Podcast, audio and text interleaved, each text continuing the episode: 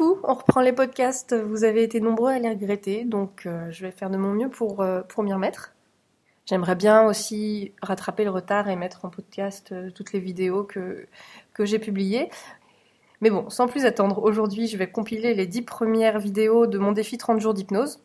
Il y aura le générique à chaque fois, j'espère que ça va pas trop vous péter les oreilles, je vais annoncer le titre aussi. Dans les vidéos, parfois j'ai mis un peu des annotations parce que j'avais pas complètement écrit les vidéos, donc euh, il y avait quelques petites précisions, je vais pas les mettre ici.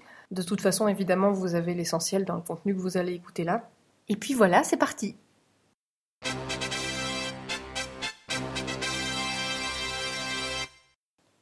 En quoi consiste l'hypnose?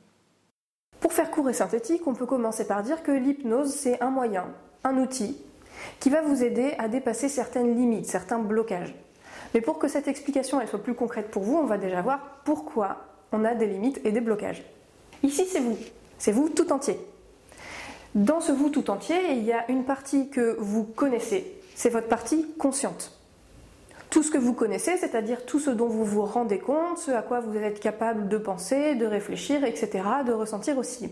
Le principal outil de votre partie consciente, c'est la volonté. Et son langage à votre partie consciente, eh c'est l'analyse, la compréhension, la logique. Et il se trouve que cette partie consciente, elle est vraiment toute petite par rapport à tout ce qu'il y a en vous. Puisqu'en fait, la majeure partie de tout ce que vous êtes, eh bien, c'est votre inconscient.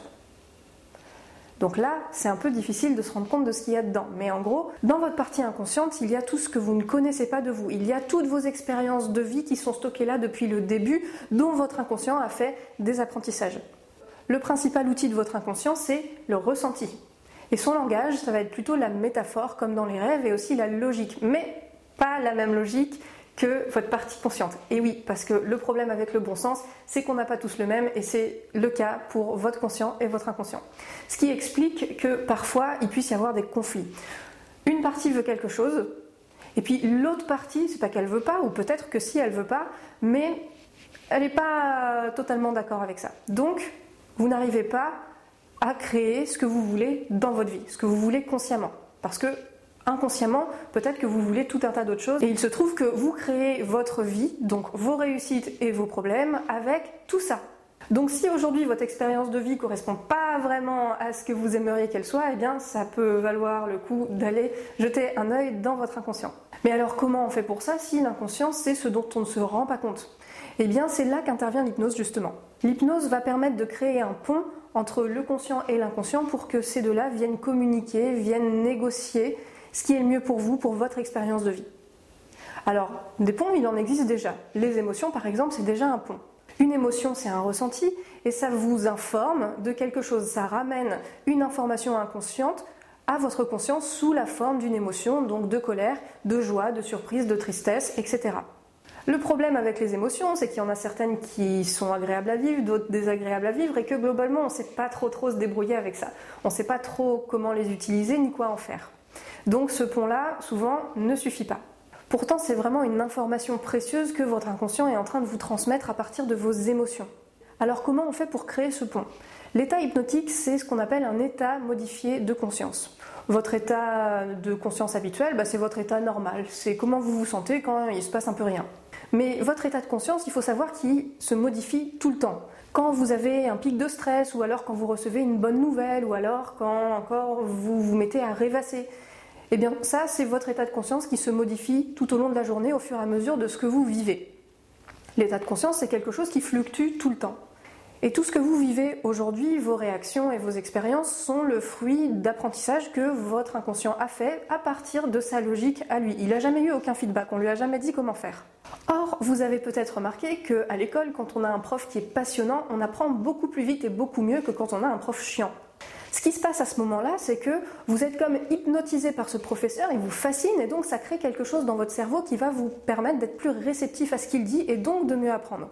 Ce qui se passe avec l'hypnose, c'est qu'on va chercher à recréer cet état de réceptivité, sans le prof et euh, l'histoire qui va avec, mais on va trouver un moyen de recréer ça de toutes pièces pour que l'inconscient soit plus facilement accessible. Alors il y a plein de manières de faire ça et je vais y revenir dans une autre vidéo, mais l'idée c'est de pouvoir contacter le centre de vos apprentissages pour aller directement désapprendre ce qui a été mal appris ou qui est considéré comme problématique aujourd'hui. Enlever ça et remettre un nouvel apprentissage à la place.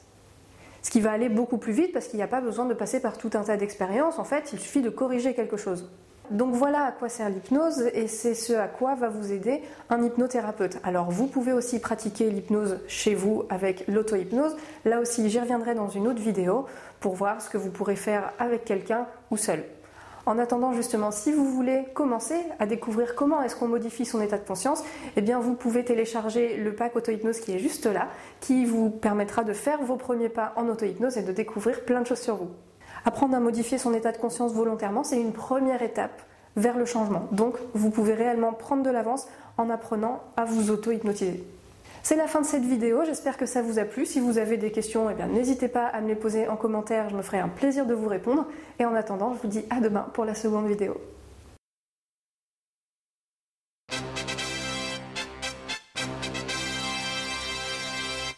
L'hypnose, est-ce que c'est un don, un talent ou encore un pouvoir? Quand je dis que je fais de l'hypnose, souvent ça suscite un peu l'intérêt ou en tout cas des questions. On me demande souvent, ben, est-ce que ça s'apprend? Est-ce que j'ai un don? Alors justement, est-ce que c'est un don Est-ce que c'est un talent Est-ce que c'est un pouvoir ou encore autre chose? Eh bien en fait, c'est rien de tout ça. L'hypnose, c'est simplement des stratégies de communication, des stratégies de langage. Donc c'est pas un don puisque tout le monde peut apprendre à mieux communiquer. Alors on pourrait dire que c'est un talent parce que oui, ça se travaille et qu'il y en a qui vont peut-être être plus habiles que d'autres dans leur communication, c'est sûr. Il y a aussi le fait de simplement y porter de l'intérêt, mais en tout cas, c'est une capacité que tout le monde peut avoir d'hypnotiser quelqu'un. Alors justement, moi, j'aime pas ce mot-là parce que ça renvoie à un pouvoir que l'hypnotiseur pourrait avoir sur l'autre. Moi, je dis jamais que j'ai hypnotisé quelqu'un et ça me fait toujours bizarre euh, quand on me dit Ah ouais, euh, vous allez m'hypnotiser? Ben, c'est pas vraiment ça. Moi, je considère pas les choses comme ça. Je considère plutôt que je vais aider la personne à trouver le chemin vers son inconscient. Donc, aider la personne à s'auto-hypnotiser elle-même, ça me gratte le nez. Donc non, ça n'a rien à voir avec le fait d'avoir un pouvoir sur l'autre. Pour moi, l'hypnose, quand on pratique ça avec un opérateur donc qui opère ces stratégies de communication et un sujet qui les applique, eh bien ça va être une vraie collaboration. En tant qu'hypnotiseur, vous allez faire le cadeau à la personne qui est en face de vous de vous intéresser à elle, de l'écouter. Et je parle même pas de changement, d'écouter ses problèmes, etc. Parce qu'il y a induire un état hypnotique d'un côté et il y a aider le changement de l'autre. Et c'est cet état hypnotique qui va permettre de faciliter le changement. Mais on peut très bien créer un état hypnotique sans s'intéresser au changement. C'est ce que font par exemple tous les gens qui font de l'hypnose de rue. Ils créent des états d'hypnose avec des phénomènes hypnotiques, comme le fait de coller les mains, faire oublier un prénom, etc. Et ça, vous pouvez l'apprendre très très rapidement. Ça, c'est juste de la technique. Après, pour pratiquer l'hypnose au service du changement, ça va demander une autre formation parce qu'il y a d'autres enjeux. Je parle de ma formation dans cette vidéo. En tout cas, quelle que soit l'hypnose que vous pratiquez, l'important c'est l'éthique. Vous écoutez la personne et vous tenez compte d'elle tout le temps. Et vous lui demandez toujours ce qu'elle ressent, comment ça se passe pour elle, etc. C'est vraiment votre partenaire et c'est à cette personne que vous faites vivre l'expérience. C'est pas pour vous, c'est pour cette personne. Donc si vous voulez apprendre l'hypnose, ben, il y a plusieurs euh, manières de procéder. Il y a par exemple Jean-Emmanuel Combe qui est vraiment spécialiste de l'hypnose de rue, qui fait des stages, qui a écrit un livre qui s'appelle La voix de l'inconscient. Vous retrouvez le lien en description. Vous pouvez aussi visiter le blog de Maximilien qui s'appelle Apprendre l'hypnose. C'est un blog assez jeune, mais comme ça c'est bien, vous ne serez pas submergé par euh, trop d'informations et puis vous pouvez y aller au rythme des publications, donc prenez votre temps. Demandez-vous si vous voulez apprendre l'hypnose, qu'est-ce que vous voulez faire de ça, et donc quelle est la meilleure manière d'aborder les choses pour vous. Mettez un like si ça vous a plu, partagez cette vidéo. Pensez à télécharger le pack auto-hypnose et ses MP3 gratuits pour faire vos premiers pas en auto-hypnose chez vous en toute sécurité. Et à demain pour la prochaine vidéo.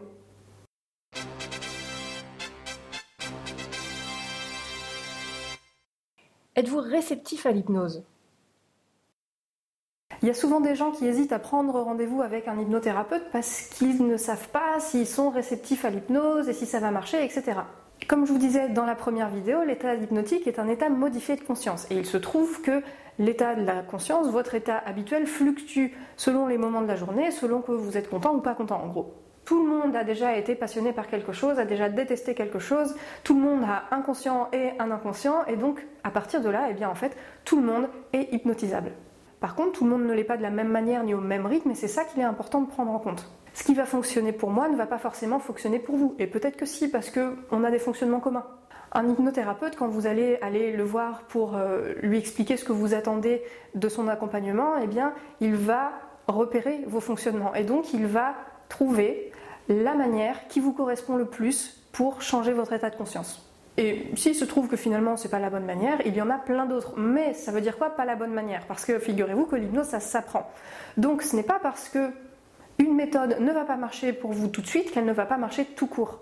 En pratiquant l'hypnose, vous allez créer un pont entre votre inconscient et votre conscient. Un pont, ça se construit.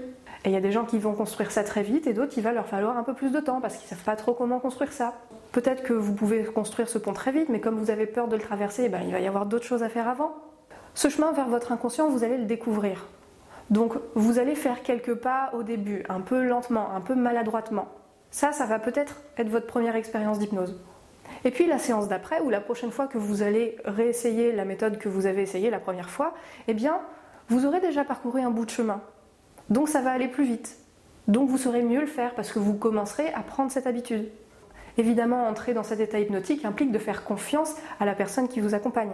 C'est pour ça que l'hypnose, ça demande quand même un certain lâcher-prise. Alors je sais, c'est un grand mot, c'est un mot super à la mode, etc. Parfois on peut avoir peur de perdre le contrôle et je vais revenir là-dessus justement dans une prochaine vidéo parce que c'est quelque chose qui concerne beaucoup de gens. Mais ce que vous devez retenir, c'est que c'est vraiment à la portée de tout le monde. Donc si ça vous intéresse, eh bien allez-y, soyez curieux, découvrez et persévérez. Vivez ce truc-là. Ne le considérez pas comme quelque chose à réussir puisque de toute façon tout ce que vous ferez dans ce sens-là vous aidera à découvrir ce chemin et donc à rendre celui de votre vie plus plaisant et plus facile. Ça ne veut pas dire qu'il n'y aura plus jamais de difficultés, mais elles seront gérées différemment. Alors je fais un petit intermède globe pour préciser un truc. Il faut s'entendre aussi sur ce qu'on met dans réceptif et dans hypnose. Parce qu'en fait, qu'est-ce que ça veut dire être réceptif à l'hypnose? Eh ben rien. Ça veut rien dire. On peut pas être réceptif à l'hypnose parce que l'hypnose c'est pas un truc qui se reçoit. Tout est déjà à l'intérieur de vous, vous n'avez rien besoin de recevoir. L'hypnose c'est juste un outil qui va vous permettre d'accéder à ça, de révéler ça. L'hypnose, c'est un état naturel.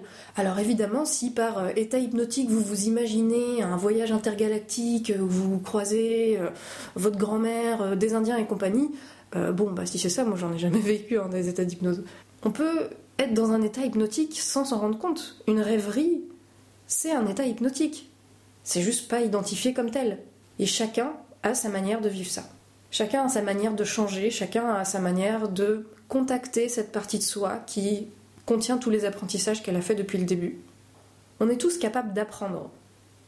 Mais on n'a pas tous la même manière d'apprendre et le même rythme d'apprentissage. Et c'est juste cette question-là. Ça me permet aussi d'évoquer quelque chose dont je parlerai peut-être dans une autre vidéo, qui est la profondeur de la transe, de l'état hypnotique. Il n'y a pas besoin d'être dans un état hypnotique super profond pour que ce soit un état hypnotique. Un truc super léger, ça en reste un quand même et on peut changer avec des transes très légères. Moi, mes transes, elles sont très légères. En plus, il y a plein de manières de faire de l'hypnose. Je vous parlerai peut-être de l'hypnose conversationnelle. Encore une fois, c'est d'autres stratégies de communication que l'hypnose un peu classique ou l'hypnose ericksonienne. On n'a pas l'impression de faire de l'hypnose quand on fait ça. Pourtant, il y a bien des processus inconscients qui évoluent pendant l'hypnose conversationnelle, alors qu'on n'a pas du tout l'impression d'avoir fait de l'hypnose. Il y a parfois des gens qui font des séances et qui se demandent Mais euh, ok, j'ai pas été en hypnose là. Qu'est-ce qui va vous permettre de le savoir? Et est-ce que c'est vraiment important de le savoir? Je sais que répondre à cette question, c'est souvent une manière de valider l'expérience et de rassurer le mental. Mais tout ce qui est de l'ordre de rassurer le mental, c'est pas nécessaire à un changement, c'est juste de l'habillage. Le changement, il peut très bien se faire sans qu'on comprenne comment il s'est fait. Et je reviens vite fait sur ce besoin de contrôle parce que parfois, quand on est vraiment dans l'hyper-contrôle, ça peut bloquer l'expérience volontaire de l'hypnose. Auquel cas, avant de vivre quoi que ce soit de volontairement hypnotique, bah c'est peut-être là-dessus qu'il y a besoin de travailler. Mais dire l'hypnose ça marche pas sur moi, ça n'a pas vraiment de sens en fait. Soyez clair sur ce que vous mettez dans l'hypnose. C'est un peu la même chose que dire la méditation ça marche pas sur moi. Il n'y a rien à marcher dans la méditation. Il n'y a pas de but. C'est une pratique. On est tous capables de se concentrer sur quelque chose avec euh, plus ou moins de persévérance pour les plus dispersés. La méditation, ça va pas plus loin. On se concentre sur sa respiration du mieux qu'on peut. Quand on se déconcentre, on y revient. Basta. Tout ce qu'on peut changer avec l'hypnose, on peut aussi le changer sans l'hypnose. C'est juste que l'hypnose, ça va vous permettre d'aller plus vite d'aller plus vite à l'essentiel. Donc au lieu que ça prenne des années, éventuellement, ça va mettre quelques mois, quelques semaines ou quelques jours. C'est une manière de moins galérer en fait. Mais tout ce que vous avez à faire, tout ce que vous avez à vivre, eh ben, vous le vivrez, hypnose ou pas. Vous avez votre hypnose à vous qui est différente de toutes les autres. Il n'y en a pas de pareil. Donc encore une fois, entendez-vous bien sur ce que vous mettez dans hypnose et dans réceptif. Si vous souhaitez découvrir de quelle manière vous êtes hypnotisable, je vous invite à télécharger le pack auto-hypnose juste là et ses supports MP3. Vous y trouverez plusieurs méthodes et des informations plus détaillées avec le guide PDF pour vraiment trouver ce qui vous va le mieux. Merci d'avoir regardé cette vidéo. Si vous avez des questions, posez-les-moi en commentaire. Et je vous dis à demain pour la suite de ce défi 30 jours d'hypnose.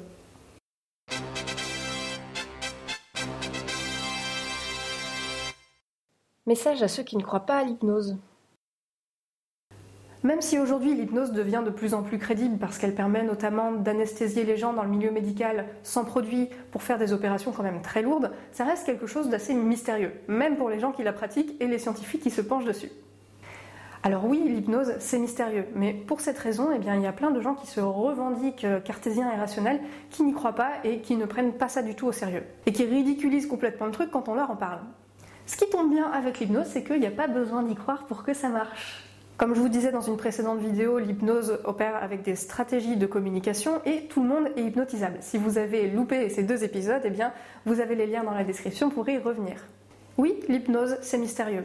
Et il y a beaucoup de choses dans ce mot-là. En fait, on ne sait pas vraiment trop quoi mesurer dans le changement avec l'hypnose. Maintenant, si vous n'y croyez pas, posez-vous la question. Finalement, en quoi est-ce que vous ne croyez pas? Est-ce que vous ne croyez pas en la technique de l'hypnose? Est-ce que vous ne croyez pas qu'on puisse modifier son état de conscience sur mesure? Est-ce que vous ne croyez pas au changement? Questionnez toutes les croyances qui peuvent concerner tout ce qu'implique l'hypnose et ses utilisations. Est-ce que vous croyez que vous avez tout le pouvoir sur toutes vos expériences? Une croyance, c'est une idée subjective et pas vraiment prouvable qui est perçue comme vraie par la personne qui la croit. On a tous nos croyances, qu'elles soient identifiées comme telles ou non, et il se trouve que notre système de croyance cherche toujours à valider ce qu'il croit. C'est pour ça que tout ce que vous croyez, consciemment ou non, arrangeant ou non, vous en ferez l'expérience. Du coup, votre expérience d'hypnose, elle peut dépendre du type de croyance concernée. En tout cas, je vous invite quand même à faire l'essai. Vous pouvez télécharger le pack auto-hypnose juste là pour voir comment ça marche l'hypnose justement et comment vous vous y réagissez. Évidemment, ça ne sert absolument à rien de tester ça juste pour le tester et pour me dire Ah, tu vois, ça marche pas, j'avais raison, c'est de la merde ton truc. Demandez-vous ce que ça changerait pour vous qu'éventuellement ça marche vraiment. Qu'est-ce que ça changerait sur votre vision de vous et votre vision de la vie? Et qu'est-ce qui éventuellement pourrait vous faire peur là-dedans? Et alors, qu'est-ce qui chez vous voudrait résister à ça et le rejeter? De quoi vous pourriez vous couper en considérant que l'hypnose, ça marche et que ça existe? Et de quoi vous pourriez vous couper en considérant que ça ne marche pas? Alors oui, il y a plein de présupposés un peu indélicats dans mes questions, et tout ça, ce sont des pistes de réflexion. Mais hey, vous êtes sur une chaîne d'hypnose, et puis de toute façon, pourquoi vous avez cliqué sur cette vidéo? Bon, j'arrête de vous embêter. Téléchargez le pack auto-hypnose pour faire vos expériences si vous êtes curieux, et on se dit à demain.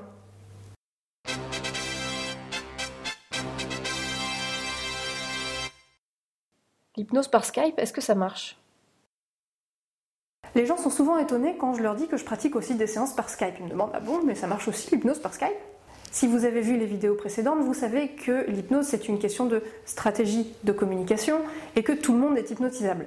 Si vous n'avez pas vu ces vidéos, eh bien, je vous invite à les regarder, les liens sont dans la description.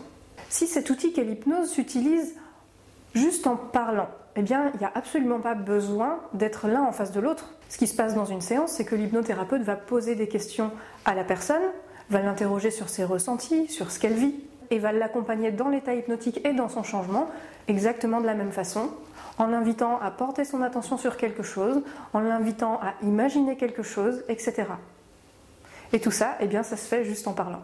Alors par Skype, ça peut tout aussi bien être par téléphone, sans image, parce qu'il y a plein de choses qui passent dans la voix. Simplement, par téléphone, par exemple, quand on n'a pas le visuel et qu'on ne peut pas observer les expressions de la personne et ses réactions, eh bien, on va fonctionner un petit peu différemment. D'ailleurs, quand je dis téléphone, on peut aussi considérer Skype, puisque personnellement, je n'utilise pas l'image par Skype. Comme l'image est de mauvaise qualité, eh bien, les toutes petites expressions ou les tout petits mouvements de doigts, on ne peut pas les déceler. Donc, je préfère adopter complètement un autre fonctionnement plutôt que de me fier à quelque chose qui n'est pas fiable. Ce qui se passe par Skype, c'est que la collaboration entre l'hypnothérapeute et la personne va être renforcée. On va demander à la personne d'être vraiment plus attentive à ce qu'elle ressent, puisque nous, on ne peut pas le voir. Et donc, si elle est vraiment très attentive à ce qu'elle ressent et à ce qu'elle vit, on va lui demander de nous retransmettre tout ça. On va lui demander de dire tout ce que nous, on ne peut pas voir de l'autre côté. Et ça va la rendre encore plus active dans ses ressentis et dans son changement et dans son processus thérapeutique. Donc en fait, on se prive du visuel, mais par cet autre fonctionnement, on gagne quand même quelque chose de très intéressant. C'est pour ça qu'il n'y a pas de mieux ou moins bien. Il y a quelque chose qu'on utilise aussi en hypnose, ce sont des ancrages. L'ancrage, c'est associer un contact à une émotion pour pouvoir le réutiliser après selon les techniques qu'on utilise. Évidemment, là, il y a vraiment besoin d'être l'un en face de l'autre pour pouvoir opérer ce contact physique. Mais on peut tout à fait faire des ancrages auditifs. Pendant que la personne parle et ressent, eh bien, au lieu de faire un contact physique, on peut tout à fait faire des petits sons au bon moment. Après, c'est vrai que pour certaines personnes, c'est plus intéressant d'être en contact physique parce qu'à un moment, il va y avoir besoin d'un contact autre qu'un ancrage, un contact de support, un contact comme tenir la main, par exemple. Mais la qualité d'une présence par téléphone peut aussi faire cet effet-là. Il peut se passer plein de choses très fortes au téléphone et vous en avez sûrement fait l'expérience. Donc par une qualité d'écoute et de présence, eh on peut quand même transmettre par la voix une notion de support qui serait passée autrement par un contact physique de réconfort par exemple. Donc retenez que c'est vraiment un fonctionnement différent. Après, oui, moi il y a des gens que j'ai eu en cabinet, j'aurais pas forcément fait des séances par Skype avec eux, mais c'est vraiment une toute petite partie, puisque de toute façon la majorité du travail passe vraiment par la voix, par les mots, par la présence, par l'attention, par l'écoute. Et tout ça, c'est accessible au téléphone et par Skype.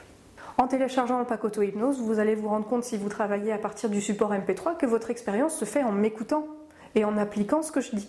J'espère que cette vidéo vous a plu, n'hésitez pas encore une fois à me poser vos questions et à demain.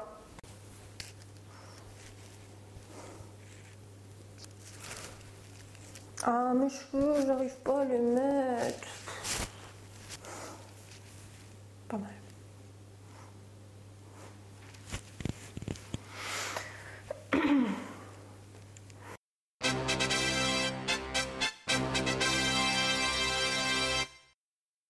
Comment se déroule une séance d'hypnose? Avant de répondre à cette question, il faut savoir qu'il y a autant de séances d'hypnose que de gens et que même une seule personne ne vivra jamais deux fois la même séance. À partir de là, on pourrait se dire que ce serait un peu un non-sens de répondre à cette question-là, qui n'est pas vraiment de réponse, mais ça reste une séance d'hypnose, donc il y a quand même un fonctionnement que je vais vous décrire aujourd'hui. Je vais donc vous parler d'une séance type, ça peut se passer de plein de manières différentes et je vais y revenir à la fin de cette vidéo, mais là, vous avez l'essentiel de la structure d'une séance d'hypnose. Tout d'abord, quand une personne commence un rendez-vous, on va commencer par faire une détermination d'objectif.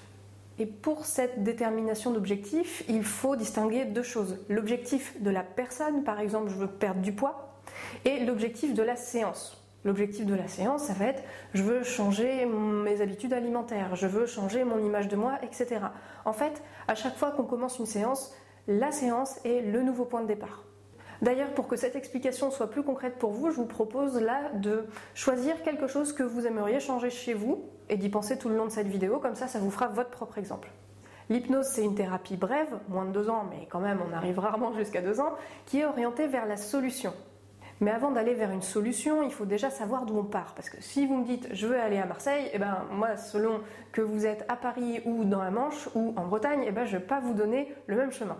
Donc dans un premier temps, on fait le point sur ce que vous vivez aujourd'hui et puis assez rapidement, on va passer à ce que vous voulez vivre à la place.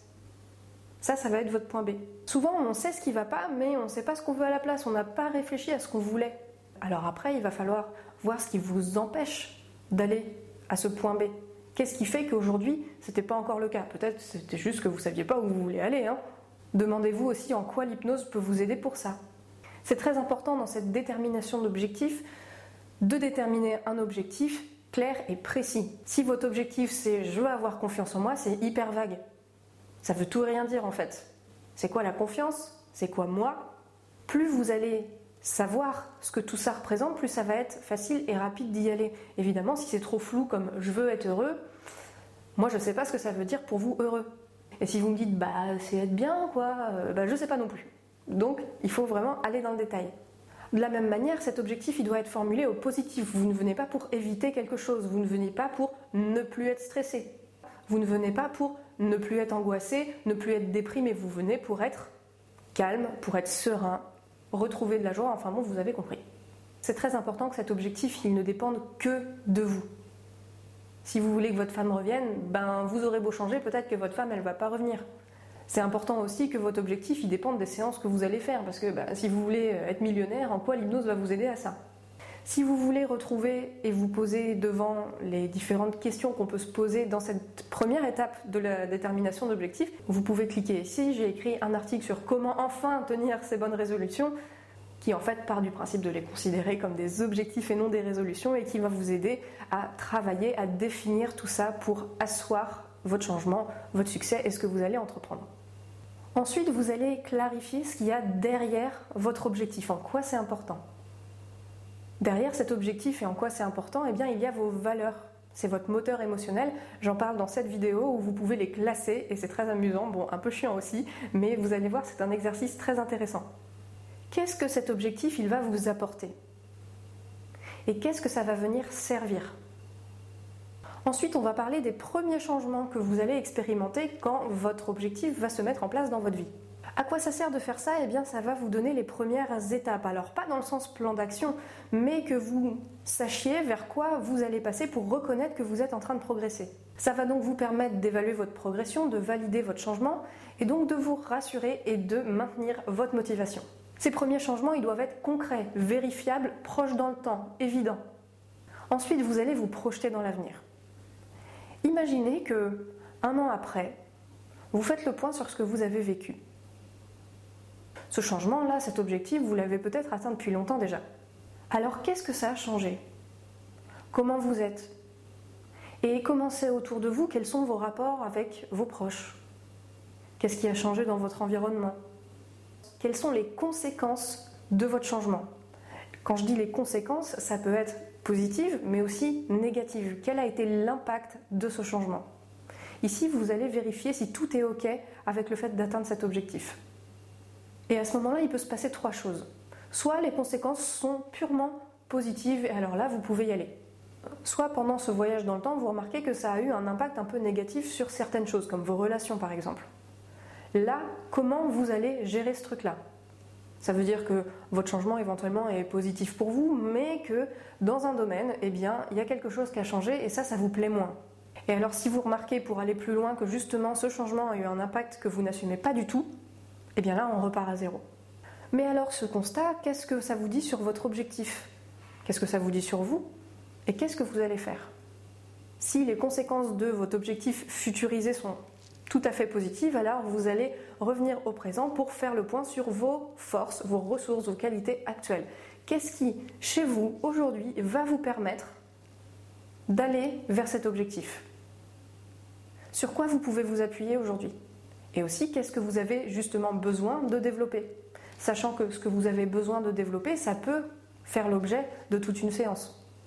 Une fois que tout ça c'est clair, que tout est OK pour vous, vous allez pouvoir commencer à modifier votre état de conscience à l'aide d'un praticien en l'occurrence, puisque là vous faites une séance, de la manière de ce que je vous propose dans le pack auto-hypnose à télécharger.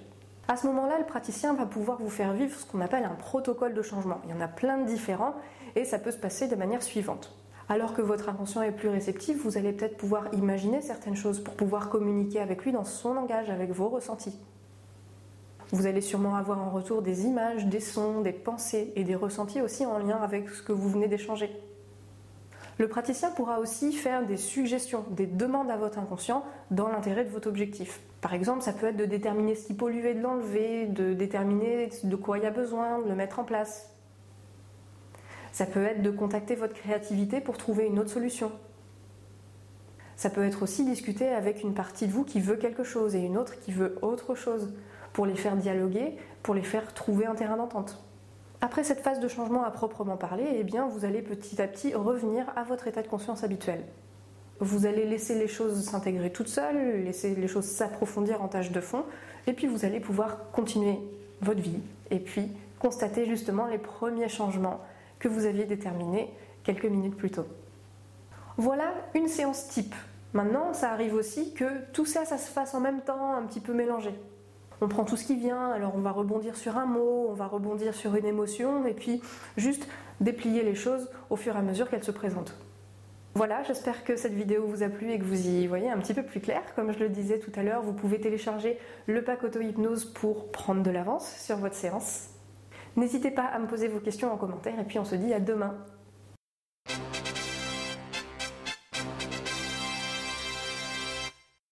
De combien de séances d'hypnose avez-vous besoin?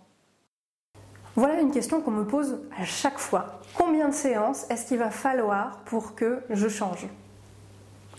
Pensez à quelque chose là que vous voulez changer dans votre vie. Avec ce que vous connaissez de l'hypnose aujourd'hui, à votre avis, de combien de séances est-ce que vous avez besoin? En combien de séances est-ce que ce serait confortable pour vous de changer? Vous pouvez vous dire en entendant cette question que tout le monde va répondre bah, une seule, mais c'est faux.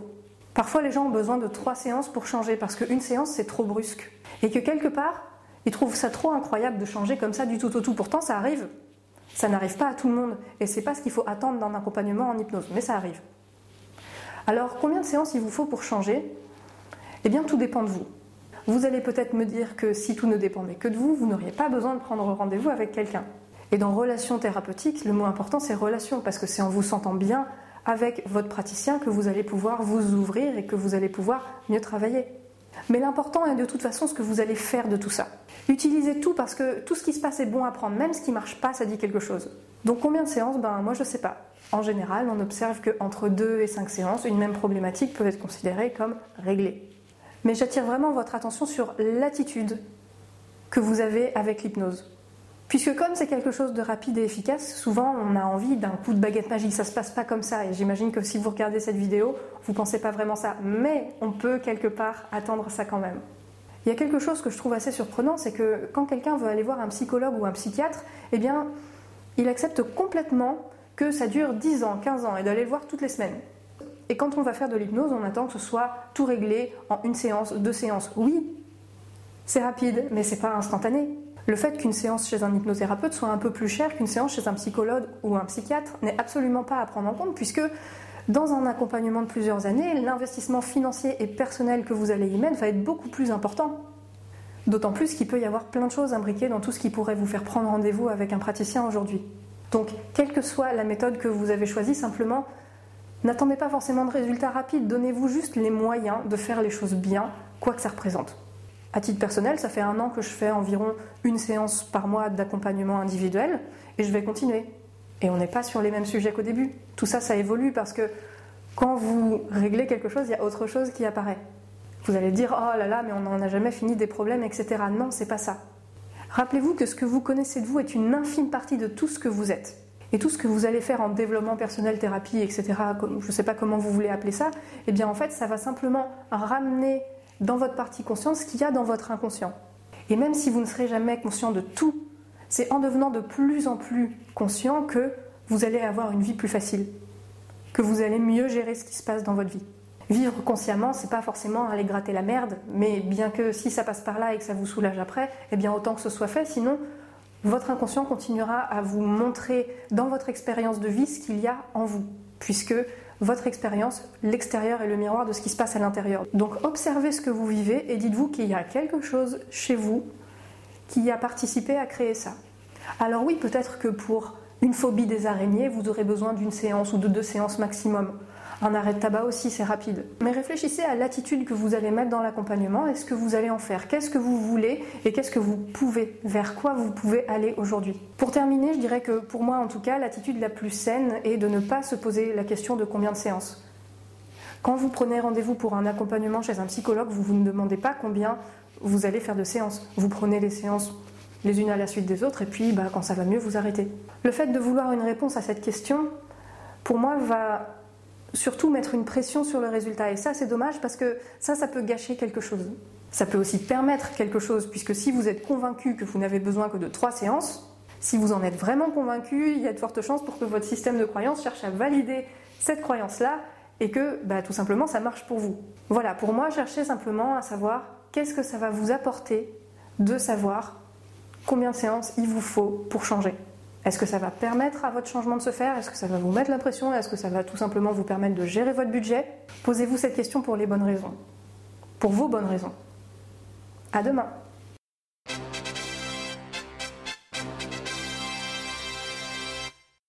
Devez-vous faire de l'hypnose ou de l'auto-hypnose? Vous savez qu'on peut prendre rendez-vous avec un hypnothérapeute, vous savez aussi qu'on peut pratiquer l'auto-hypnose et qu'on peut écouter des MP3 à droite à gauche sur Internet selon la problématique qu'on a envie de changer. Donc qu'est-ce qu'on choisit? Si vous n'avez pas vu la vidéo qui parle de comment se déroule une séance d'hypnose en cabinet, cliquez ici. Vous pouvez vous auto-hypnotiser exactement de la même manière qu'un hypnothérapeute vous aura aidé à le faire. Par contre, la différence qui se joue après, elle est dans le changement. Vous ne pouvez pas corriger un problème avec le système de pensée qui l'a créé. C'est en ça que aller voir un hypnothérapeute va vous permettre de sortir de vos circuits habituels, de sortir de ce système de pensée pour aller vers un autre.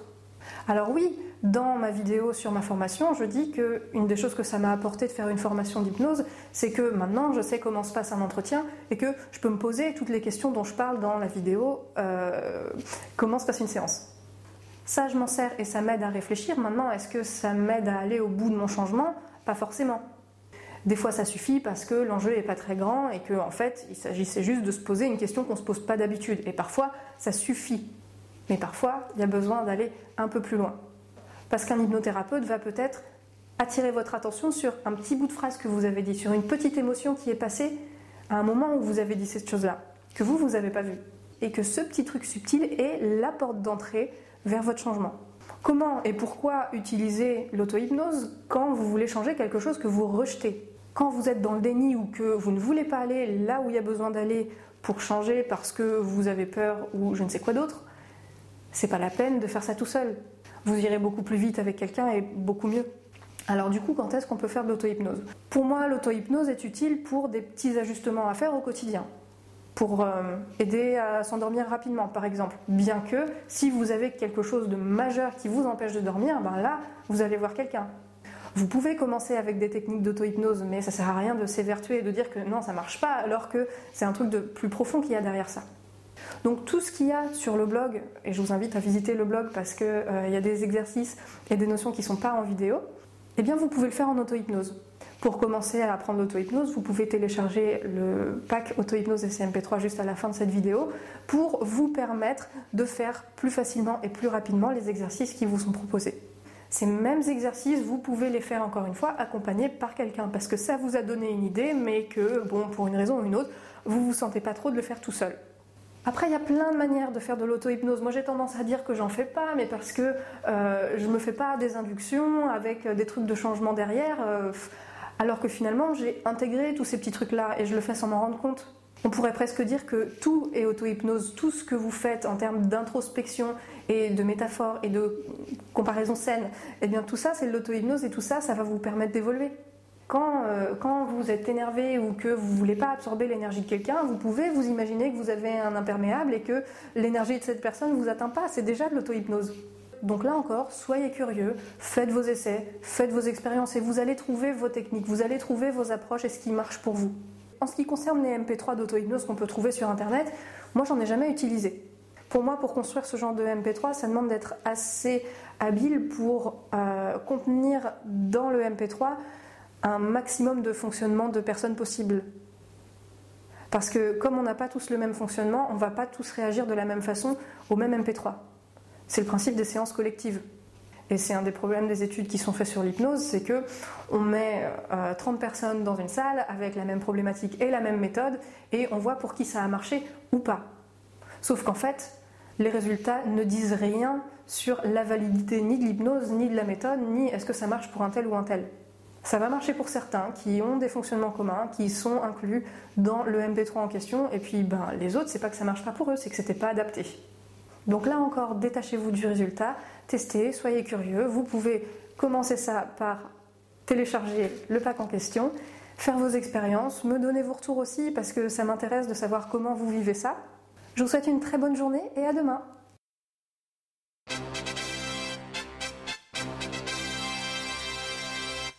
Est-ce qu'un hypnotiseur peut rentrer dans votre tête pour lire vos pensées? Dans la famille des mystères de l'hypnose, je demande est-ce qu'on peut rentrer dans votre tête? Non. Qui en aurait envie? Si vous avez regardé la deuxième vidéo de ce programme de 30 jours, vous savez que l'hypnose n'est ni un don ni un pouvoir. Et donc, personne n'a le don ou le pouvoir de rentrer dans votre esprit pour faire des bricoles avec.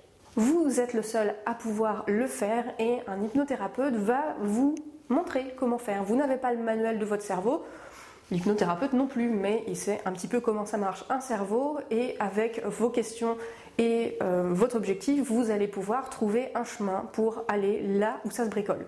C'est vous qui allez faire vos ajustements. Vous êtes le seul acteur de votre changement. Et vous vous dites sûrement, bah oui, mais en fait, euh, je sais pas comment on fait, et puis en fait, j'ai fait une séance d'hypnose et je sais pas comment j'ai fait non plus. Bah oui, mais parce que c'est votre partie inconsciente qui a sûrement pris le relais, parce qu'elle, elle sait faire plein de choses. Et vous, bah peut-être que vous vous en êtes pas rendu compte. Le fait est que vous ne savez pas forcément ce qui s'est passé à l'intérieur de vous pour que cet ajustement se fasse, mais il s'est passé quelque chose puisque vous le constatez dans votre vie. C'est différent. Faites confiance à votre intelligence profonde, elle sait beaucoup plus de choses que vous ne savez vous. Alors par contre, il y a une autre manière de travailler qui est intéressante et qui s'assimile un petit peu à la lecture de pensée. Les gens qui sont clairvoyants vont pouvoir percevoir des informations de votre structure inconsciente et donc voir directement là où il y a un nœud. Et c'est très pratique parce qu'il n'y a pas besoin de se poser un milliard de questions qui sont sans réponse et puis c'est le bazar. Là, on va tout de suite à l'essentiel.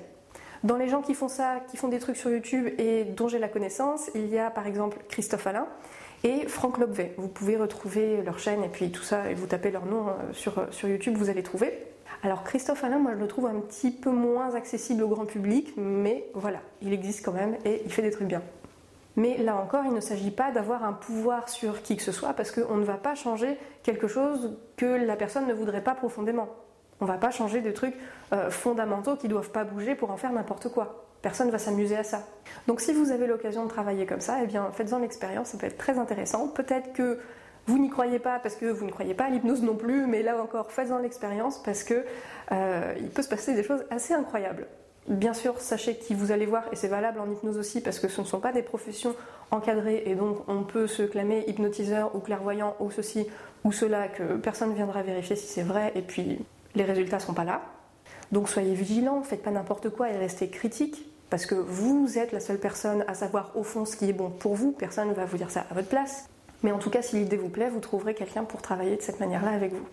Si vous voulez commencer à vous bricoler vous-même et à prendre conscience de vos mécanismes inconscients et surtout de leur puissance, n'hésitez pas à télécharger le pack auto-hypnose pour faire vos débuts en auto-hypnose. Et puis, on se dit à demain.